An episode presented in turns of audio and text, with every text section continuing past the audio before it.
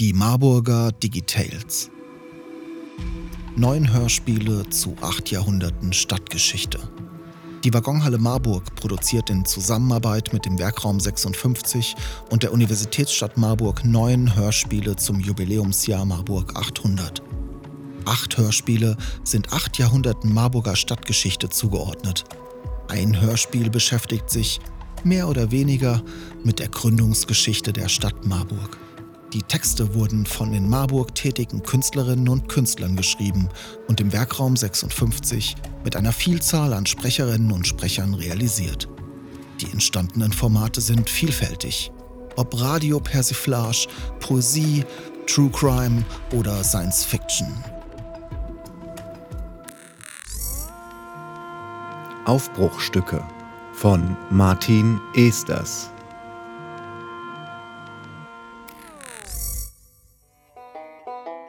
Die Geschichte beginnt mit Daten und Fakten. Am 27. März 1319 brannte Marburg. Lukas war elf Jahre alt und überlebte. Im Jahr 1348 kam die Pest das erste Mal. Lukas war 40 Jahre alt und überlebte. Seine Frau, seine Kinder nicht. Er töpferte die Trauer in seine Tonwaren hinein. Die Pest kam ein zweites Mal und kam ein drittes Mal Lukas brachte sich mit Hilfe eines weitgereisten Freundes Lesen und Schreiben bei. Als 1380 die Pest zum vierten Mal in Marburg Einzug hielt, beschloss Lukas, die Stadt zu verlassen. Für einige Tage zumindest. Und nicht allein. Ich suche mir eine Gruppe Gleichgesinnter. Wir werden zehn sein. Lukas war 72 Jahre alt und damit aller Wahrscheinlichkeit nach schon tot. Nur dass er unter den neidischen Augen seiner Nachbarn sich geweigert hatte zu sterben. Beharrlich. Tag für Tag, Jahr für Jahr. Nicht einmal krank geworden bin ich. Und er war für sein hohes Alter noch ungemein rüstig. Ich habe kein Interesse an vergreisten Gleichaltrigen. Zumal es davon nicht besonders viele gab. Und schon gar keine, die noch weiter laufen oder denken konnten, als einmal zur Kirche und wieder zurück. Auf dem Marktplatz fand er einige, die für ein Abenteuer zu haben waren und die sich ihm anschlossen bei seinem Auszug. Neben erstens Lukas wollten sich auf den Weg machen, zweitens der Mönch Franz, der viele Jahre als Spieler und Gaukler durch die Lande gezogen war und oft Hals über Kopf die eine oder andere Stadt verlassen musste, um sich vor dem Zorn der Bürger in Sicherheit zu bringen. Und vor vier Jahren, nach einer durchzechten Nacht, eine Engelserscheinung hatte, die mein Leben gewandelt hat. Ich habe mich nach dem heiligen Franziskus benannt. Ich betreibe einen unbenannten, der Kirche weder Bö noch von ihr anerkannten Soloorden und predige regelmäßig in den Wäldern um Marburg den Vögeln und dem Rotwild. Achtete dabei aber peinlichst darauf, dass niemand ihn beobachtete. Drittens Rebecca, eine 19-jährige Hure aus Weidenhausen. Sie war auf der Flucht vor einem jugendlichen, gut betuchten Freier, der sich in mich verliebt hat, oder zumindest in meine künstlerischen Fertigkeiten, und mich als sein Eigentum betrachten will. Was sie nicht einmal bei bester Bezahlung wollte, weil sie niemandes Eigentum war. Ausgeschlossen Gott am Sonntagmorgen. Wenn mein Geist noch nicht ganz wach ist. Viertens bis achtens die Gerber-Familie Wilhelm und Johanna mit den beiden 17-jährigen Söhnen Wilhelm und Gustav sowie der 15-jährigen Tochter Johanna. Da Wilhelm und Johanna, die Älteren, zunehmend Probleme sahen, Wilhelm und Johanna die Jüngeren unter Kontrolle zu halten und vor dem zu schützen, was sie für Fehltritte hielten, sowohl aus ihrem Glauben als auch aus ihrer Lebenserfahrung heraus, dürfte eine vorübergehende Isolation der gesamten Familie, bis dieselbe wieder zu Sinnen gekommen und zusammengewachsen ist, eine zukunftsträchtige Strategie sein. Gustav übrigens, der jüngere der Zwillinge, macht keinerlei Probleme und verhält sich ganz nach unserem Geschmack. Sie nahmen ihn trotzdem mit. Neuntens, Markus, ein Tuchhändler, der die ganze Welt bereist hatte und angeblich auch schon einmal mit einem Schiff über das Meer gefahren war. Und in jener Nacht sahen wir im Licht des Vollmondes das Ungeheuer direkt unter uns im Wasser. Die Tentakelarme schoben sich wie lange Schatten unter den Bug und hoben das gesamte Schiff an. Wir spürten unser letztes Stündchen gekommen. Ob er wirklich über das Meer gefahren war, vermochte niemand mit Sicherheit zu sagen, da die Geschichten, die er über seine Reisen erzählte, allesamt völlig unglaubwürdig waren. Und schließlich zehntens. Nix zehntens. Die ersten Opfer liegen bereits sterbend oder faulend auf den Straßen. Keine Zeit. Lasst uns unsere Sachen packen und morgen früh beim ersten Licht aufbrechen. Aber es ist doch noch ein Platz zu vergeben. Was haben wir Gott getan, dass er uns so straft? Was du Gott getan hast, weiß ich nicht. Insgesamt nehme ich jedoch ein zunehmend gottabgewandtes Leben wahr in meinem gesellschaftlichen Umfeld. Rebecca, Frau der körperlichen Gefälligkeiten, was sagst du dazu? Ich spende jeden zehnten Pfennig an Gott. Da er die Spende bereitwillig annimmt, wird er wohl nichts gegen meinen Beruf haben.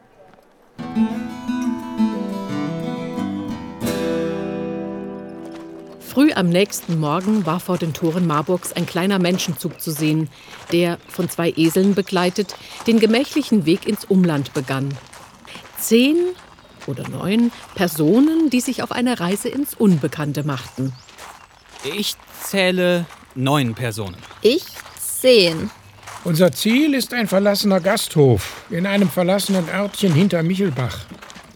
Bruder Franz hat ihn bei seinen Hasenpredigten ausfindig gemacht. Woher wisst ihr, dass ich auch den Hasen predige? Und den Eichhörnchen.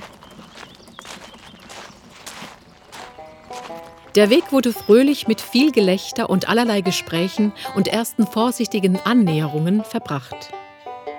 Denn je düsterer die Umstände, desto versessener der Mensch, über sie hinwegzuplänkeln.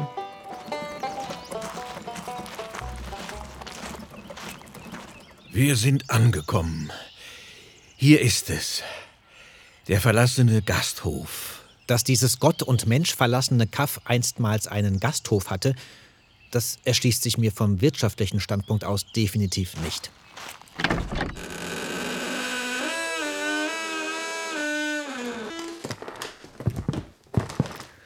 Ein sehr guter Ort, um der Pest zu entfliehen. Die Zimmer sind dann Hm, oben. schön hier. Ha, gut erhalten dafür, dass das Dorf verlassen ist. Hier könnte ich auch länger bleiben. Na, das ist aber ein bisschen verstaubt hier. Ja, schöne große Gaststube. Ja, dann lasst uns doch unsere Vorräte verstauen und unsere Zimmer aufsuchen und uns dann wieder hier in der Gaststube treffen. Am Abend saß man beieinander und sah der Sonne zu, wie sie unter dem Horizont verschwand, um dort ihre tägliche nächtliche Reise unter der Erdkugel hindurch anzutreten und Abenteuer zu erleben über fernen, namenlosen Ländern mit exotischen Pflanzen und Tieren und Menschenschlägen, die sie mit ihrem Schein beglückte. Der Weber webt, der Händler handelt, der Gerber gerbt, die Hure hurt. Der Bettler bettlert, der Bäcker bäckert, der Mönch möncht, der Papst papst auf uns auf. Und dann war ich bei dieser Gesellschaft eingeladen und plötzlich nach dem Abendessen, wir saßen noch um den Tisch und der Wein war gerade nachgefüllt, da hat eine begonnen, aus einem Buch vorzulesen. Es, es war ganz weihevoll und auch aufregend. Es ging um diese Gruppe von Menschen, die während der Pest in Florenz aus der Stadt geflohen sind. Und das Verrückte war, wir, wir waren ja in Florenz, lange nach jener Pest, über die erzählt wurde, aber es war genau dieselbe Stadt und jemand hatte ein Buch darüber geschrieben. Das war mir, als wäre ich eine der handelnden Personen in der Bibel. D das, soll jetzt nicht lästerlich klingen. Ganz und gar nicht. Ganz und gar nicht.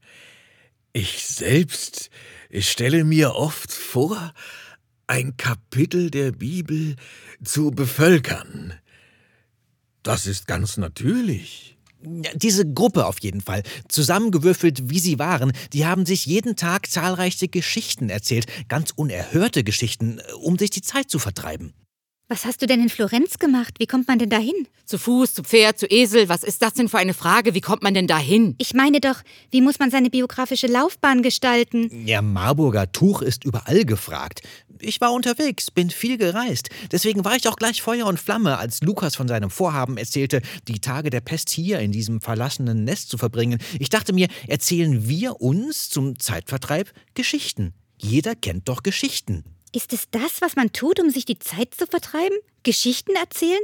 Dafür würde ich keinen Pfennig bekommen. Ja, ja, nein, nein, nein. Es, es, es geht ja jetzt nicht darum, Geld zu verdienen. Ach so, zum Zeitvertreib. Ja, ja, zum Zeitvertreib. Wir können uns, also man kann sich. Also, angelehnt an das, was Markus erzählt hat, schlage ich vor, dass wir uns auch Geschichten erzählen. Habe ich das nicht gerade vorgeschlagen? Vielleicht können wir es so handhaben, dass immer genau eine Geschichte gleichzeitig erzählt wird und mindestens eine Person zuhört. Sonst verliert man die Lust am Erzählen, wenn niemand zuhört. Die anderen können währenddessen tun, was sie wollen. Zuhören oder nicht zuhören. Es gibt ja genug freie Zimmer. Ich habe das Zimmer oben rechts, das kleine Treppchen hoch, falls es jemanden interessiert. Jeder zehnte Pfennig geht an Gott. Oben das kleine Treppchen hoch? Hm, hinter dem offenen Gewehr? Gustav, Wilhelm. Es befinden sich zwei Betten darin. Eines, das knarzt und eines, das schweigt. Wollen wir einfach frei erzählen? Oder wollen wir uns Tageskategorien setzen, auf das eine, eine gottgefällige Vorstrukturierung der narrativen Linie stattfindet? Eine Kategorie pro Tag? Ja, genauso ist es in dem Buch auch. Deswegen mache ich ja den Vorschlag. Zehn Tage, jeweils zehn Geschichten. Das Decamerone. Ich denke, das Buch, es kennt jeder von uns. Ja, das Decamerone. Ja, das kenne ich. Was wer? Ist das italienisch? Maronen sind lecker, vor allem als Füllung. Welche Kategorien wollen wir denn wählen? Die Kategorien der Geschichten. Erstens Geschichten, in denen Bauwerke Marburgs im Vordergrund stehen. Zweitens Geschichten, in denen plötzliche Todesfälle im Vordergrund stehen. Drittens Geschichten, in denen Erotik, Sex und Ausgelassenheit im Vordergrund stehen. Ja, wie in den Filmen, die man in den Bahnhofskinos sieht. Ja, also manchmal sind die ganz gut. Ja, das sind Äh, gute, ich gehe nicht in solche Ich bin doch gottgefällige keine Filme. 18. Ich darf die Filme gar nicht kennen. Viertens Geschichten, in denen Menschen durch Gottes Hilfe Übernatürliches vollbringen. Fünftens Geschichten, in denen Menschen ohne Gottes Hilfe Übernatürliches vollbringen. Sechstens Geschichten, die den Zuhörer vor Langeweile zum Schlafen bringen. Siebtens Geschichten mit überraschenden Wendungen. Achtens liederliche, widerliche und lasterhafte Geschichten. Neuntens Geschichten der Liebe. Zehntens Geschichten des Todes. Äh, Die haben wir schon, die plötzlichen Todesfälle. Kategorie 2. Dann, ich habe eine Idee. Wartet. Geschichten, in denen Liebe, Lust und Tod Hand in Hand gehen. Hm, Ja, ja, das nehmen ja, wir. Johanna, das ist eine Na, schöne das ist doch Idee. mal eine gute Idee. Oh ja. Die meisten, aber nicht alle, waren einverstanden. Und so diskutierte man lange noch über die Kategorien und deren Reihenfolge, bis schließlich eine Einigung erzielt war. Da die Stimmung jedoch durchaus aufgeheizt und vom Alkohol geschwängert war, hatte am nächsten Morgen niemand mehr eine Erinnerung daran, worauf man sich geeinigt hatte, sodass man die ausufernde Diskussion über die Kategorien auch gleich hätte lassen können. 53. Geschichte. Ein Tuchweber versteckt sich über Ostern in einem Fass, um der Rache eines Gläubigers zu entkommen. Andere Fässer werden über seines gestapelt und die Wiederauferstehung findet nicht statt. 94. Geschichte. Ein Landgraf fällt vom Pferd. 84. Geschichte. Ein sündiges Liebespaar wird überrascht und flieht in die Kirche. Durch glückliche Fügung können beide umstandslos ihre Beichte ablegen. Danach nutzen sie die Wärme des Schafs, das vom Krippenspiel übrig geblieben ist, und geben sich dem Liebesspiel hin. 38. Geschichte. Ein Mann läuft in das brennende Haus, um seine Familie zu retten und kehrt mit einer Katze zurück. Neunte Geschichte. Ein Haus brennt ab und an seiner Stelle wird ein neues errichtet, das über viele Jahrhunderte Bestand hat. Ludwig Bickel macht ein Foto von dem Haus und 1875 wird es abgerissen. Das ist doch keine Geschichte. Das ist doch. Das muss doch noch. Das ist doch keine Geschichte. Das ist eine kurze Aneinanderreihung von Fakten. Wer will denn Fakten? Fakten Stimmt. sind keine Eine Geschichte muss Du gelogen sein. Predigten Sondern erzählst nehmen Sachen, eine die stimmen. Zwischenposition ein. Es ist zudem nicht einmal ein Tatsachenbericht, weil die Hälfte der Fakten in der Zukunft liegt. Ich sehe, wir verstehen uns, Gustav. Darf ich dir später in meinem Zimmer aus der Hand lesen? Die Hand meines Sohnes bleibt ungelesen. Ja, natürlich ist das eine Geschichte. Es ist egal, streiten wir nicht. Erzähl doch einfach eine andere Geschichte. 29. Geschichte. Beim Scheißen fällt ein Mann von der Stadtmauer. Seine Frau liebt ihn trotzdem und benennt den Esel um. Ja, das ist eine gute Geschichte. Diese Ja. Geschichte gefällt mir. 13. Geschichte. Ein Ordensritter steht nachts auf dem Marktplatz. Er hat den Wochentag verwechselt. 69. Geschichte. Ein Mann fällt am helllichten Tag betrunken von der Weidenhäuser Brücke. Die Lahn ist ihm gnädig, seine Frau nicht. 45. Geschichte. Ein Ehepaar wird beim Liebesspiel von seinen beiden Kindern beobachtet. In Erklärungsnot schicken sie die Kinder in zwei verschiedene Klöster. 81. Geschichte. Der 27. März 1319, der Tag, an dem Marburg brennt. Es ist der Tag nach Letare, dem vierten Fastensonntag. Ich wurde wach vom Geschrei der Leute. Ich stolperte im Nachthemd die Treppe hinunter. Ich roch dabei schon den Qualm, den Rauch, das Feuer. Ich war elf Jahre alt. Das ist doch schon wieder so ein Tatsachenbericht. Das, was Markus erzählt von seinen Reisen, das sind Geschichten, also Ausgedachtes. Quatsch, meine Reiseerzählungen sind Tatsachenberichte. Also, um das mit dem Tentakelfisch noch rasch zu Ende zu erzählen. Das Schiff war schon gekentert und wir schwammen alle im Meer, wobei niemand von uns schwimmen konnte. Und dann kam dieser Johanna die Jüngere war unterdessen schon gar nicht mehr bei der Sache, nicht einmal mehr in der Gaststube, sondern war einem kratzenden Geräusch nachgegangen, das sie dank ihrer jugendlichen Ohren aus einem Zimmer im oberen Geschoss erreichte. Ein Mann unbestimmten Alters saß an einem Tisch, Papiere vor sich ausgebreitet und verfasste mit Feder und Tintenfass Briefe aus seinem Nachlass. Du musst die zehnte Person sein, von der niemand genau weiß, ob sie mitgekommen ist. Was schreibst du da?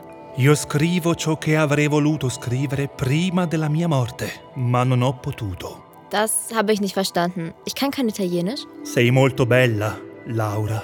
Danke, aber ich bin nicht Laura. Ich bin Johanna. Per me tu sei Laura e lo sarai per sempre. Io sono venuto perché mi sono innamorato di te dal primo momento nel quale ti ho vista. Io scrivo proprio di te, Laura. Ähm, bitte, das ist mir jetzt. Ich bin erst 15. Und ich heiße Johanna. Va via, torna nella società. Resta. Va via, lontano da me. Io ho bisogno della tua irraggiungibilità così come della tua vicinanza. Laura, vai. Resta. Johanna. Was denn jetzt? Laura, lasciami scrivere. Lasciami scrivere, Laura. Johanna. Laura, va via adesso. Ich gehe jetzt.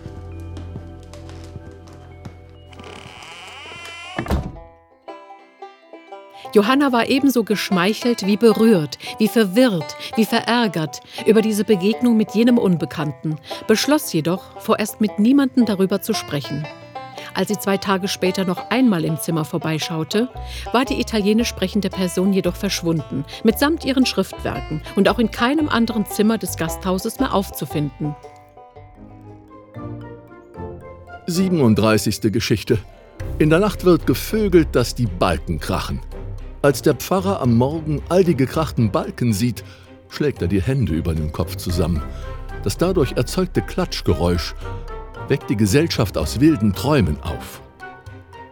Fünfte Geschichte. Ein Maurer wird beim Bau der Elisabethkirche von einem herabfallenden Stein erschlagen. Beistehende erinnern sich, dass der Maurer den Stein am Tag zuvor wegen seiner unzulänglichen Form wüst beschimpft hatte. Einige Tage waren ins Land gezogen.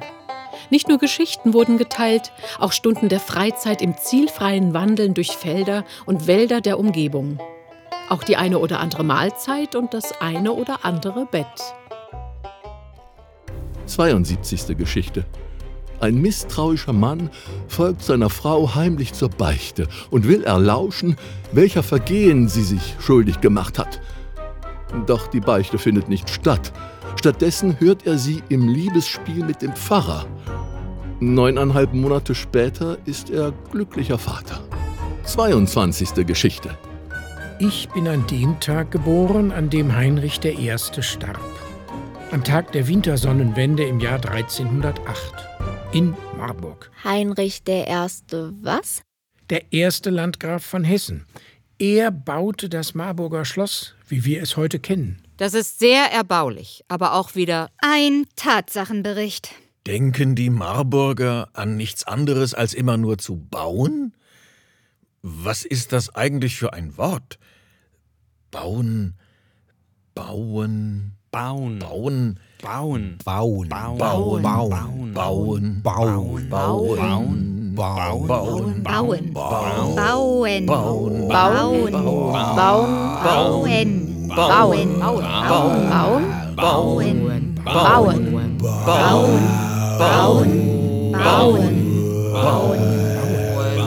Bauen, bauen, bauen, Bauen. bauen. 77. Geschichte. Ein Seiler verstrickt sich in Lügen. 50. Geschichte. Ein gelangweiltes Ehepaar betrügt sich gegenseitig, unbekannterweise mit sich selbst. Augenbinden und Dunkelheit helfen, die Illusion aufrecht zu erhalten. 40. Geschichte. Es regnet so stark, dass die Pferde den Marktplatz nicht finden. 86. Geschichte. Ein Mann wacht ohne Gedächtnis auf. Alles, woran er sich erinnern kann, ist, dass er vor dem großen Feuer im Jahre 1319 einen Eimer Wasser vor das Haus gestellt hat. Als man ihm sagt, dass man inzwischen das Jahr 1360 schreibt, ist er überrascht. 15. Geschichte. Der 16-jährige Sohn eines Fischers angelt ein Mädchen aus der Lahn. Die Tage, Geschichten und Plänkeleien, Nächte, Gerichte und Liebeleien waren vergangen wie im Flug des Vogels.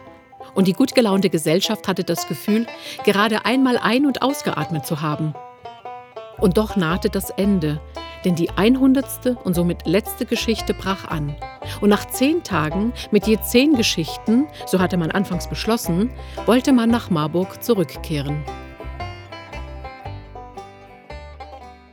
100. Geschichte.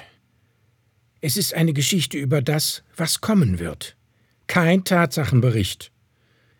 Es ist die Geschichte zweier Männer, die einen Berg besteigen, auf dem windigen Gipfel innehalten, die Natur anschauen und verstehen, dass Gott nur in ihnen existiert und die Natur ein Ausdruck Gottes ist, den sie selbst zu verantworten haben. Somit der Blick in die Natur das allerinnerste eigene enthüllt, da Gott nur Platzhalter ist für die Erkenntnis des Selbst. Die Geschichte habe ich nicht verstanden. Das ist keine Geschichte.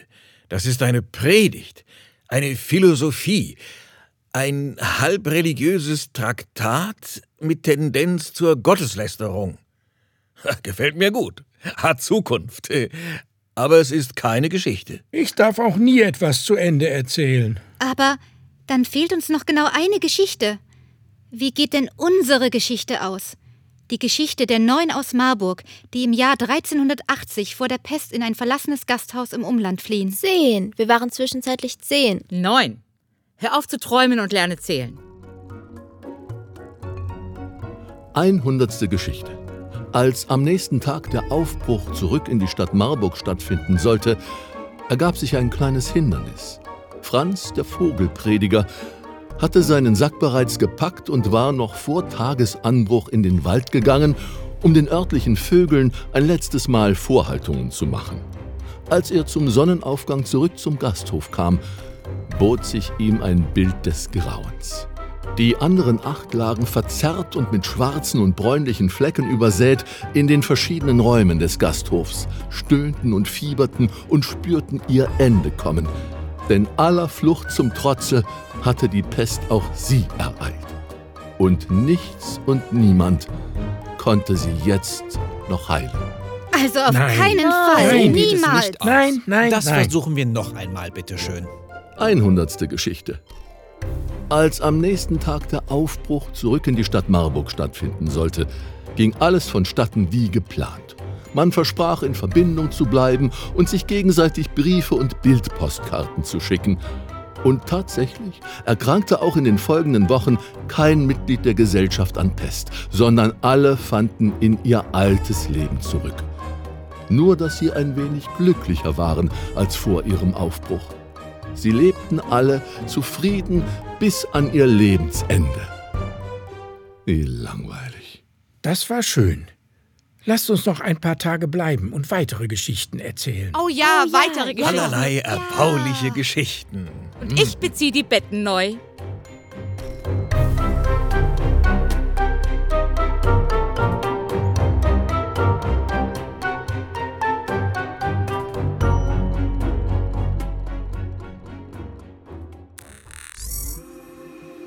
Die Marburger Digitales wurden gefördert von der Universitätsstadt Marburg Fachdienst Kultur und Kulturgemeinschaften Neustart Kultur. Die Beauftragte der Bundesregierung für Kultur und Medien, Kulturstiftung der Länder aufgrund eines Beschlusses des Deutschen Bundestages.